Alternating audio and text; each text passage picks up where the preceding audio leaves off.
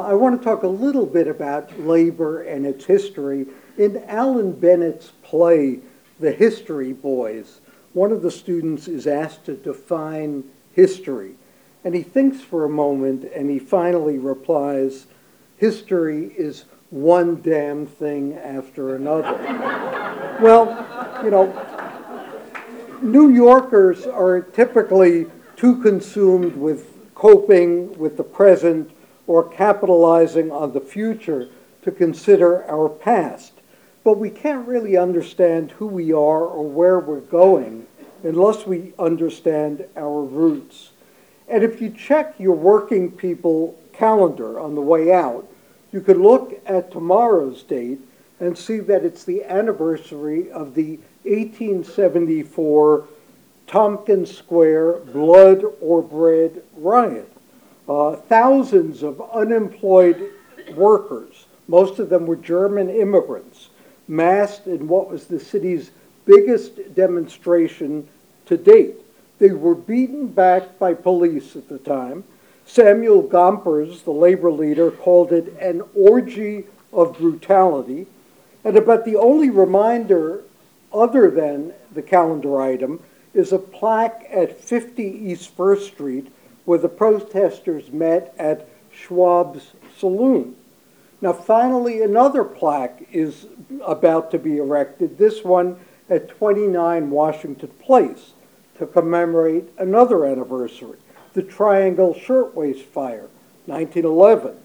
Thanks to the enlightened leadership of Democratic ward healers named Smith, Wagner, Walker, Roosevelt, and an unsung Tammany politician named Francis Murphy, the response to that tragedy helped inspire the New Deal. Now, the working people calendar reminds us of New York's rich labor history. And for this, we owe a debt to Jay Hershenson, to Gail Mello, to Richard Lieberman, and to the New York Times in Education program. Now, clearly, we have come a long way since A. Philip Randolph organized the Sleeping Car Porters Union in Harlem, but the emergence, well after that, of Occupy Wall Street, of the Working Families Party, are reminders that organized labor's gains have been eroded since then. New York still has the highest union membership rate of any state in the country. About one in four workers are union members, more than double the national average. But in the mid century, mid 20th century, more than one in three were. Six in ten workers in public administration, like CUNY, for instance, are unionized but only one in 10 in manufacturing are. And today, fewer than three in 10 in construction are. There's a new skyscraper being built at 111 West 57th Street. It's being built with non union labor. The developer is saving $100 million by building it with non union labor. How long do you think other projects in the city are going to be built with union labor, given that disparity?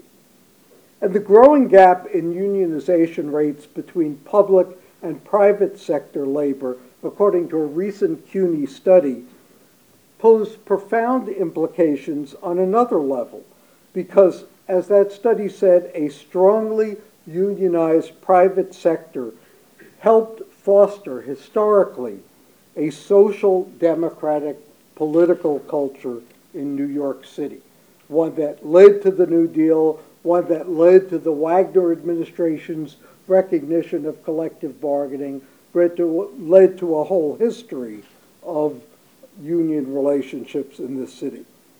And as we just heard, meanwhile in Washington, this past Monday, yesterday, uh, there were suggestions that the Supreme Court is about to deal a severe blow to organized labor. We've come a long way since Harry Van Arsdale who was head of the Central Labor Council, could settle strikes with a wink, or when Victor Gotbaum, uh, with enlightened self-interest, invested union pension funds in city securities to avoid municipal bankruptcy. He began as a teenager as a labor organizer. He was one of four guys working in a factory making cardboard frameworks for pocketbooks. And he found out that he and the other white guys were making $10 an hour, while the two blacks in the factory were making $8. So he threatened to walk out. And the manager agreed finally to raise the pay of the black guys. The manager was Victor Gotbaum's father. now, Victor died last year, and it's worth remembering where the unions got their strength. And let's remember anniversaries as we look at this calendar, which you'll get on your way out. This past year was the anniversary, century ago, that Joe Hill was executed. Now, I'll bet most of the students, I'm sorry to say, at CUNY will have no idea who Joe Hill was. And they'll have no idea of a song that was sung at Victor Gotbaum's funeral this past year. The song went, I promise you I won't sing it, when the union's inspiration through the workers' blood shall run, there can be no power greater anywhere beneath the sun. Yet what force on earth is weaker than the feeble strength of one? For the union makes us strong. Still true today, a hundred years later.